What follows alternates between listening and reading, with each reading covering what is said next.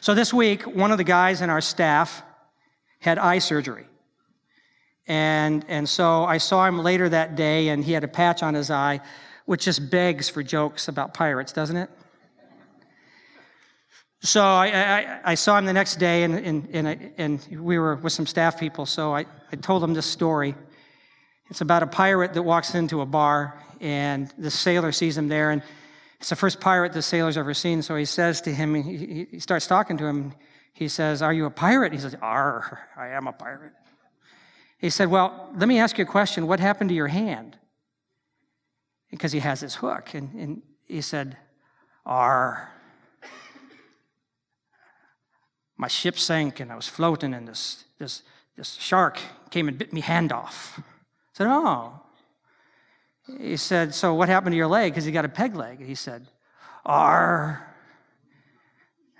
I was, I was fighting a scallywag and my foot slipped. I fell and he cut off my leg. He said, Well, what happened to your eye? Because he got this patch. And he said, Arr, a seagull pooped in me eye. he said, Well, why would that cause a problem? He said, Oh, it was me first day with the hook. Yeah, you got it. Now everybody say, Arr. There you go. So, so the, the truth of the matter is this whenever we face a change of life, a change of lifestyle, whenever we, we, we focus on, on something that's new for us, that we've got to change the way we have been or the way that we, we're going to have to be, it's got to change. It comes with difficulty and sometimes with pain. So I want to tell you point blank that if you are a follower of Jesus, that you will go, for, go through transformative life change. It just does happen. It does. And a lot of times, it is not easy to do. A lot of times, it creates pain. But Jesus wants you to know today that even with that pain and even with that difficulty, what will happen as you go through this is that you will not come up short sighted, but you will come up with very clear vision of what's ahead for you as you walk through this. So, Jesus comes and he sits on a bench. And, and, it's a really important moment for Jesus. He sits on a bench because he's been the center of attention for, for many, many hours. And suddenly, as if he puts it on pause, he sits down and he stays there for quite a while just watching. Now, what has just transpired is that Jesus has just come into Jerusalem on what we would call Palm Sunday in that parade. And after he has arrived, he spends several days in the temple. It's in that temple that we know that Jesus became like a madman. He made a whip, he chases out livestock, he tosses over tables, he, he rushes people out of the court of the Gentiles. He's like a crazy man. And then it seemed like every moment that he's walking through the temple, he's having a confrontation with a teacher of the law. The intensity grows and the tension is palpable. Palpable. It is just, it is just like you could cut it with a knife. And his last public confrontation is brutal. And it goes like this He turns to a group of teachers of the law. Let's say that you all are the teachers of the law right here. And he points to them and he says this Beware of these teachers of religious law, for they like to parade around in flowing robes and receive respectful greetings as they walk in the marketplaces and how they love the seats of honor in the synagogues and the head table at the banquets, yet they shamelessly, shamelessly cheat widows out of their property and then pretend to be pious by making long prayers in public. And because of this, they will be more severely punished. And those teachers of the law hated Jesus. I wonder why. It is much like someone who would point to a televangelist who promises you that if you send him $100, That he promises you that you will receive in return some anointed hankies and a healing and an impartation and houses and cars and three assorted angels with fairy dust. You get it all. While all the time he's living in mansions and flying Lear jets. And Jesus is calling them out, making clear what others may never dare believe, let alone say. And these teachers, they, they look the part. They've got the uniform, they've got the title. They are the A-listers walking the red carpet to any party that's really a party. They are there. These men of God, because they are these men of God, do not receive a salary. Therefore, they can only live off of the donations from their patrons and the easy marks are the widows. These unsuspecting widows who need the attention and the protection. So every once in a while, my mom will call me and she'll say, Hey, I just got this thing on email, and they say that I'm supposed to send them this information or send them this money. And I'll say, Mom, Mom, Mom, Mom, wait, wait, wait, wait. It's a scam. Yeah, but, but it came over the internet. That's what I'm saying. Yeah, but it really looks official. Mom, it's a scam. But, but, and see, the, the issue is this that if my dad were still alive, he'd be protecting her from this issue. And she lives on a very limited income, it can't increase. It's those kind of women, these unscrupulous men, have encouraged to give more than they could, those women could possibly ever give and be able to live. And their long prayers and their long robes mask this greed. So Jesus went public on their entitlement.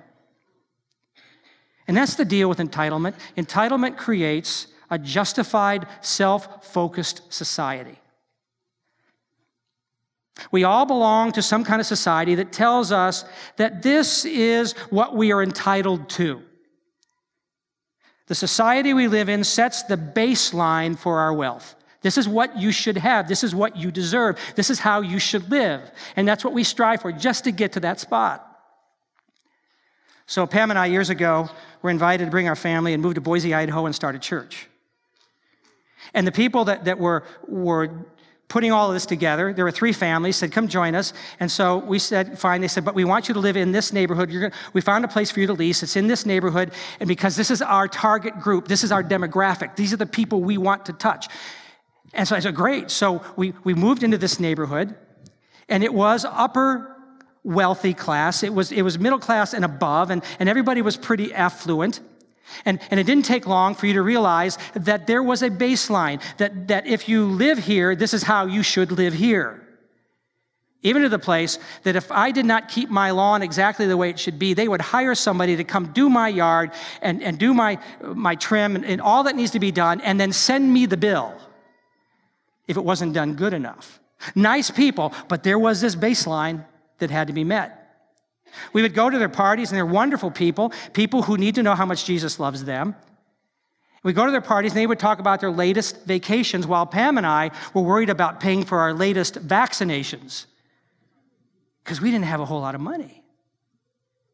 They all drove luxury cars. We drove an old Ford Tempo.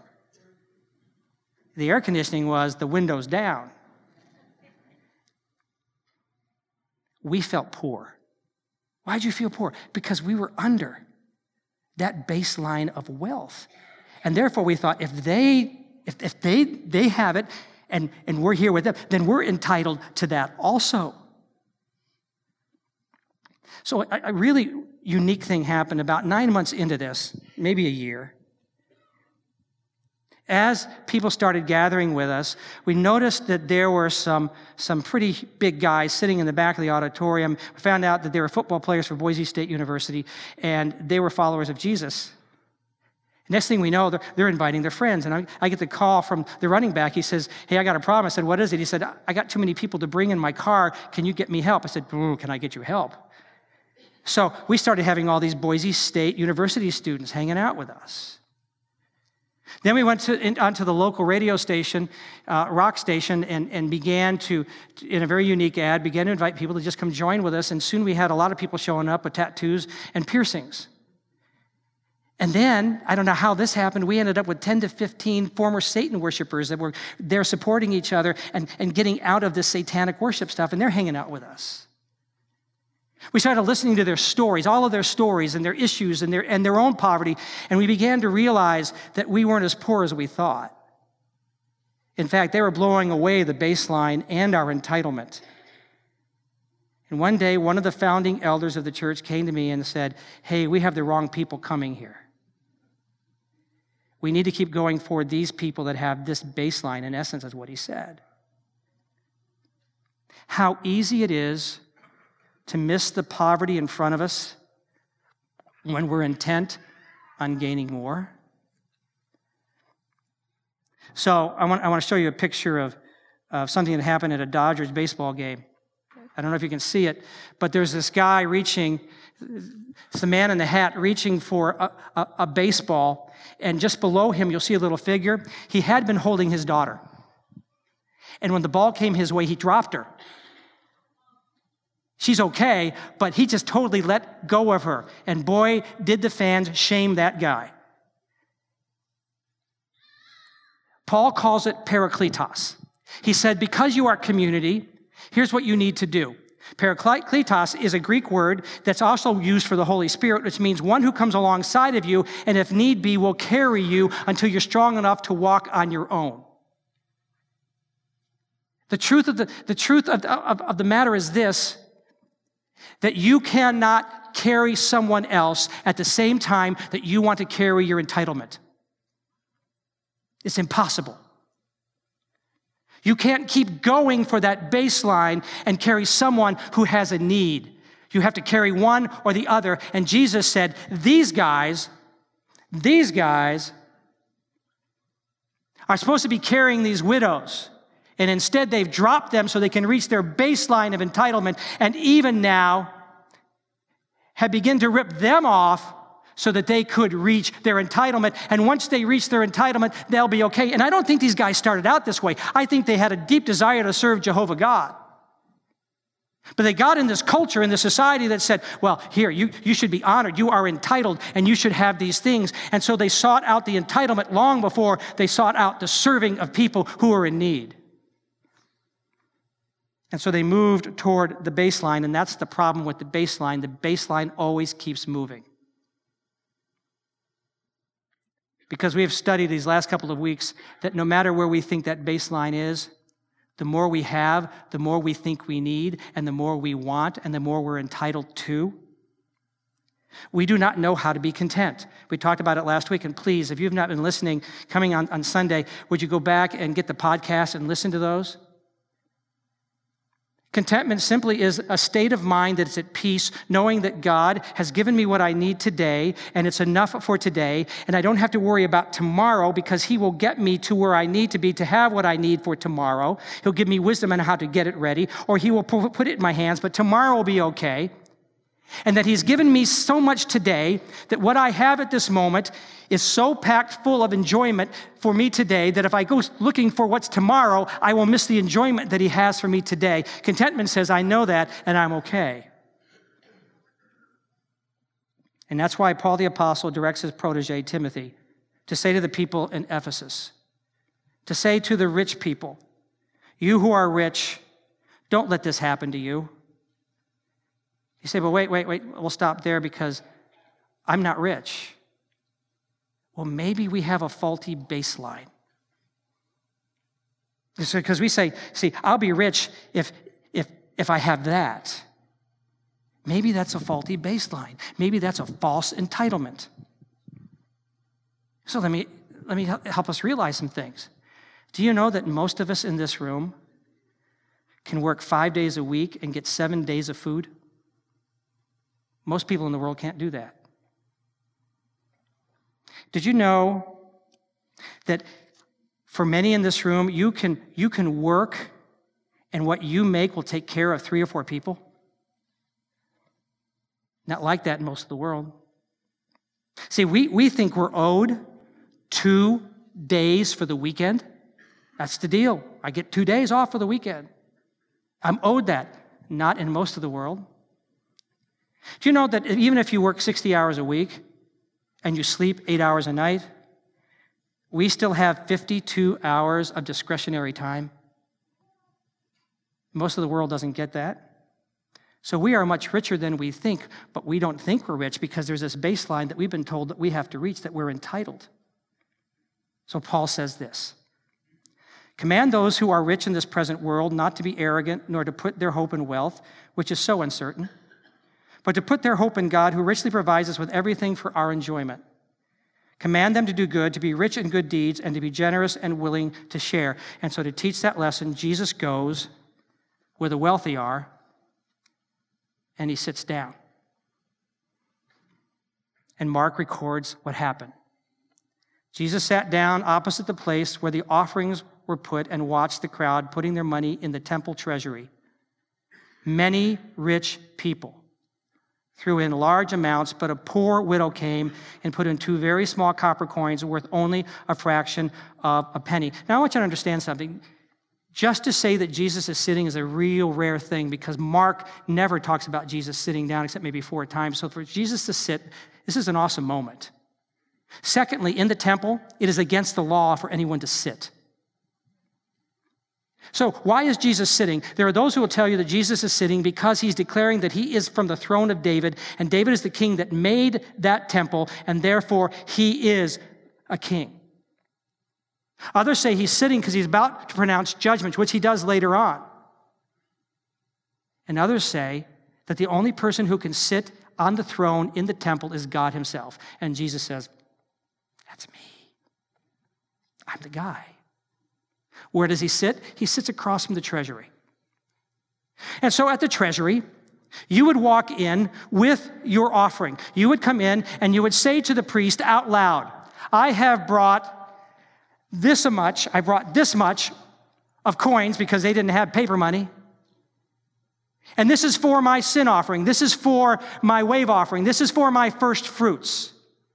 And everybody would cheer, Yay! And then he would go to the selected shofar box, for 13 of them sat there, and the money had to go in the right one. And the shofar box is a box with shofar horns at the top of them, and they would take the coins and they would begin to throw them down into the horns, and you could hear the money clang all the way down those horns into the box. And these rich people were filling it up. You could hear it clang, clang, clang, clang, clang, clang, clang, clang, clang, clang, clang, clang, clang, clang, clang, clang, clang, on and on and on and on. Many rich people coming in declaring clang, clang, clang, clang, clang, and it is just an amazing sight except for one box. She walks up and declares nothing because it is a free will offering and she doesn't have to announce it. And she takes two coins and puts them into the shofar box. Clang, clang, clang. That's it.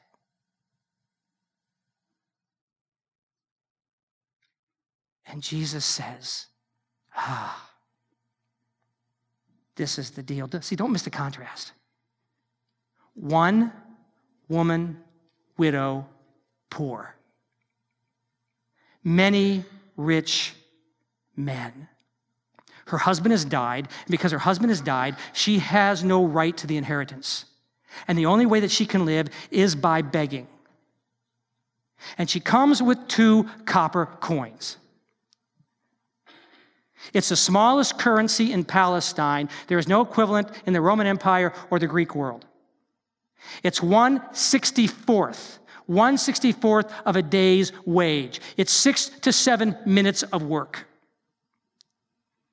And what is amazing about this, and Mark says, look, she gave two.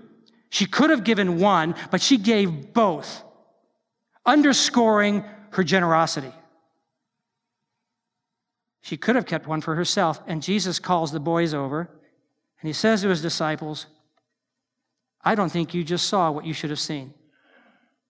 And so Jesus says this. Calling his disciples to him, Jesus said, I tell you the truth, this poor widow has put more in the treasury than all the others. They all gave out of their wealth, but she, out of her poverty, put in everything, all she had to live on. Now, if I'm you at this moment, you're thinking, oh, he's coming in for the kill, and you're going to put your fingers in your ears and say, I don't want to hear this. Keep the fingers out of your ears. Turn to the person next to you and say, Wake up. Oh, you can do better than that. Louder. Wake up. There we go. Because this seems so insignificant to most people, it would put them to sleep. But Jesus says, This is so magnanimous. This is the greatest thing that you could ever see. See, the rich give, he says, from their remains. So, so I was with a friend and we were at a Cleveland Indians uh, baseball game. And so we had gone, we paid for parking, we paid for tickets, we paid for hot dogs, we paid for pretzels, we paid for, for our drink and, and, and whatever else we paid for. And so we're on our way out of the game and there's a guy with a cup and a sign that says, any help, any help is appreciated. I reach in my pocket and I pull out what is ever left from that adventure and I put it in the cup. I gave the remains. Another way to say that is that I gave and the rich people gave those things that they could no longer consume because they already consumed as much as they could. So they just gave what was left over the widow gave from her poverty. For me to have done that, I would have to stop by this guy and reach in my pocket and pull out my, all my grocery money for the remainder of my pay period and say, Here, that's yours. And I have nothing to eat on from that point. And Jesus says, She gave more. Didn't sound like more. The gift is best measured against the financial worth of the giver. Doing good is not measured by the amount, but by the percentage. Rich people generally give less than poor people. Serious? Yeah.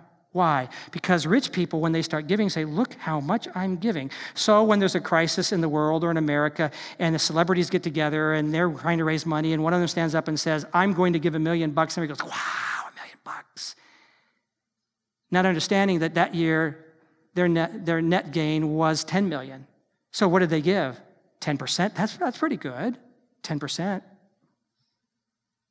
My mom, who's a widow on a fixed income, starts with 10% and she gives it to the community of faith so that, that the people that she worships with and she hangs with and who are her support, those people had the benefit of what she has so that she can support them, whatever they're facing.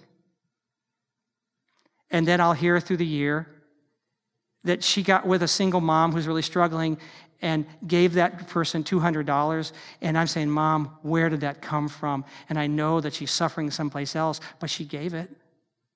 And when she does that a couple of times throughout the year, I'm asking you, who gave more? The millionaire or my mom, the widow? Jesus says, the widow. So Paul says the rich should be rich in good deeds and be generous. Another way to say that is that those who are rich should give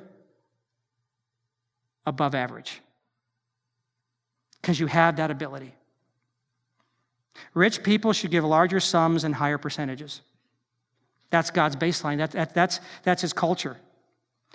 We are to be above average in our giving. And to do that, we need to know what our percentage is because most people give spontaneously. Most people give by accident. Most people give by emotion.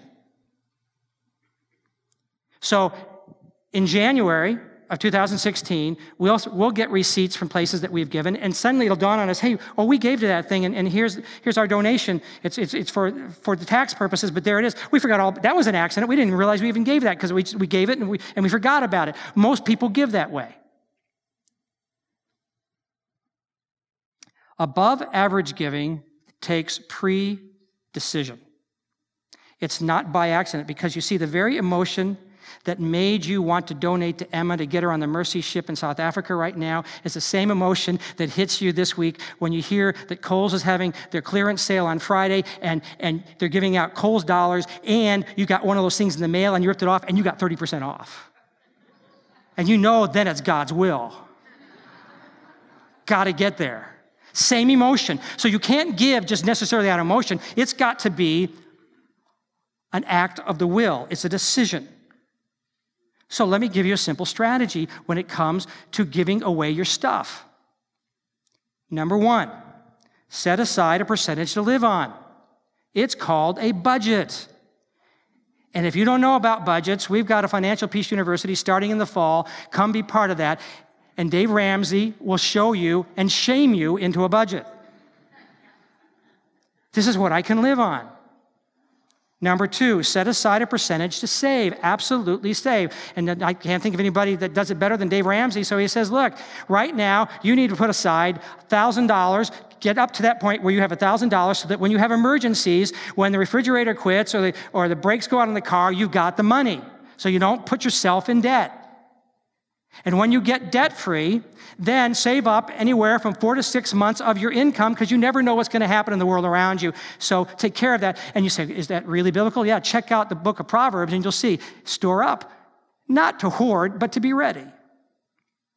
Number three, set aside a percentage to give away right now and do that first. Because if you don't do it first, the, the, the, emotion that got you to want to give could be the same emotion that takes away that giving by saying, well, but wait a minute, I could use it over here. Give it away first. Not the leftovers, because that's what the rich were doing. So, where do you start? Well, when Pam and I got married, we decided we would start with, with putting a percentage of 10%. And, and the reason we do that is because we, we, we, looked in the scripture and felt like there was this biblical thing called tithe. And you say, well, the tithe was Old Testament. Well, Jesus talked about it too. In fact, the tithe was before the law, and it was so important it was put in the law. And then Jesus talked about it afterward as a moral obligation. And he said, you put in 10% and you bring it into the community of faith to take care of people around you and where the church can take care of people outside of the church. And you give that 10%. And as a result of that, Jesus made clear and God made clear that the 90% that you live off of will actually go further than the 100% you started with if you are wise in your financial dealings and you give away that 10%. And I can tell you from even having times of not having jobs and barely making it by that we continued to give 10% of what we had and we have never lacked. You say, well, wow, yeah, 10%. And start there. Look, the median income in America is $50,000 a year, and most of those people give 6% to charity by accident. Should we, as the followers of Jesus, at least start there? And then pick up the pace as you see God bless you. And as He does, as your income goes up, don't let the percentage go down. So I have a friend who has a business here in Erie. And several years ago, he stood up he was sitting right back over there, and he stood up when we prayed for people who had businesses that God would give them favor and send in customers, and people who owed them money would pay. And his business was really struggling, and we prayed, and two things happened. Number one, after we prayed, things started to pick up, and number two, he realized that God was telling him that he should give a tithe, a percentage, maybe not a tithe, I don't remember exactly what it was, but it was a percentage of his business's income. So he started giving that income. And or that, that percentage. In fact, I'm thinking through now, I think it was 10%, so he, he called it a tithe. So, so, and tithe means 10%, so he started giving a tithe. And the business began to grow. And I would sit with him and say, you know, it started with this. It started with that prayer and it started with my giving, giving away things. He's a very generous person. One day I saw him and I said, Hey, I haven't seen you for several months. How's it going? He said, Well, last two months were really killer. I said, Well, what was the problem? He said, I realized that I got so busy, I forgot to tithe. He said, So I, I made that up and gave it to where it needed to go. And he said, Suddenly my business kicked back in again. I'm not telling you that giving is a magic formula, but I am telling you this that as you create a wise strategy for your family or business, and include giving, you will be blessed by God. So Paul says, don't migrate away from your hope in God. Be generous as he's allowed you to be generous. Don't hope in stuff. So, how do we not hope in stuff? In entitlement, into baseline income. Do more for others. Secondly, give more to others. And thirdly, pre-decide. So, so I've been challenging you in these last weeks to, to go with an idea through the week of being generous, to look for opportunity to give. Because some people need that. But I, I recognize something different this week. Not only do people need that that you give, but I need to give. And, and let me demonstrate what I mean. So I was at a conference with week, this week with a bunch of friends, and, and it was a great conference, and it was Friday afternoon, and it was the last session, and before the last session went in, I went and talked to a friend who was there, and we're talking, and I happened to be wearing my favorite watch then. It's a really cool watch. It's got a thin face, and it had a really cool red band, and I was styling. Just so cool. He said, That is such a cool watch. He said, I've always wanted a red watch. I said, Cool. I go back and sit down for the last session, and I'm watching this, and the Holy Spirit's talking to me, and I feel like the Holy Spirit says to me, Give him your watch. I said, Holy Spirit, he is not poor. he has a watch. I saw it on his wrist. He said, Give him your watch. This is not you, Holy Spirit. This is Satan. It's my favorite watch. And I felt like the Holy Spirit said, This is not necessarily for him, though he'll enjoy it. This is for you because I want you to learn to carry everything with an open hand. Okay, God, I love the other watch better. No, no. I know. So I unstrapped it during the session. I put it in my pocket. I walked over to where this guy was. He was behind a counter. And tried not to, to be conspicuous, and I just leaned over and I, I said, You know, we're doing this thing at, our, at Erie First, and, and we're walking through this series, and I challenge people to find ways to give away stuff. He said, Oh, yeah. And I took out my watch and I slid it across. I said, And God told me to give this to you. Now I'm thinking he's going to go, Oh, dude, no. He said, Wow, that's great. I'm putting it on right now. I'm wearing it which he did. And then he sent me a text with a picture of it he look how cool this is. I was so ticked. I, I, I texted him back. I said, shave your arms, dude. You got too much hair.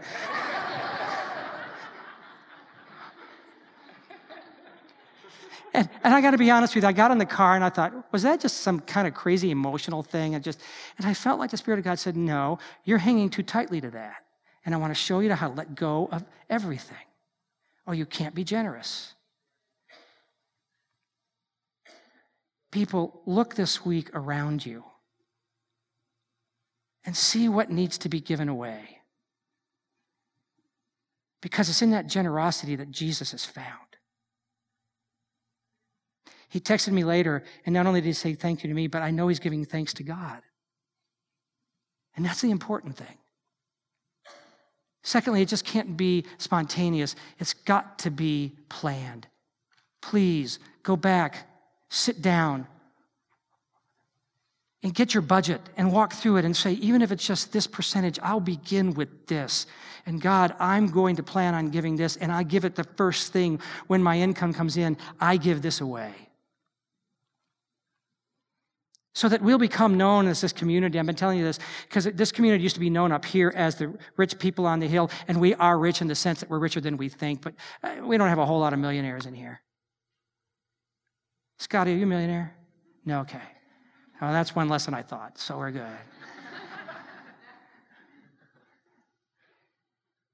I want us to become known as the generous people on the hill. See, that's how we do life together. So some of you are sitting here going, man, that, that's, that's, that's going to be a transforma- transformational life change for me. That's, that's, that's, and, I, and I know it's going to be painful, and I, and I know that, that it's going to be difficult. But when we take these truths and we apply them and we change how we do life, we don't become blindsided by anything. Instead, our vision gets clearer as to what's important in life. So I want to say to you again this week, two things.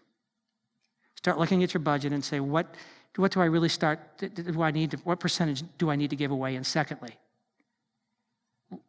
be aware through this week of what you can give away, people who have needs, what you have. And be ready to do that because it brings in a presence of God at that very moment. and will transform you and the person you're giving to. So, would you stand? So, now, my prayer for you is this. May you this week have insight into the richness of the life that God has presently given you. May you become content in knowing His protection is on you and that He will not let you suffer to a degree that is beyond His control. That there are moments that, that you will feel like you don't have enough, but He'll be there. He will give to you what you need. And even in those moments, I pray that you will have a sense of generosity, that even as the widow, that you will give even what you thought you didn't have to give, but you still will give it. And in doing so, may you find an incredible blessing of God that multiplies back to you the ability to give more and more. May you find great enjoyment this week in what you have. And may you have great resistance against a drive to be entitled to anything beyond what God wants to give you. And may you, in doing so, reflect the beauty and the generosity of a loving God. In the name of the Father, Son, and Holy Spirit. Amen. And God bless you. Have a great week.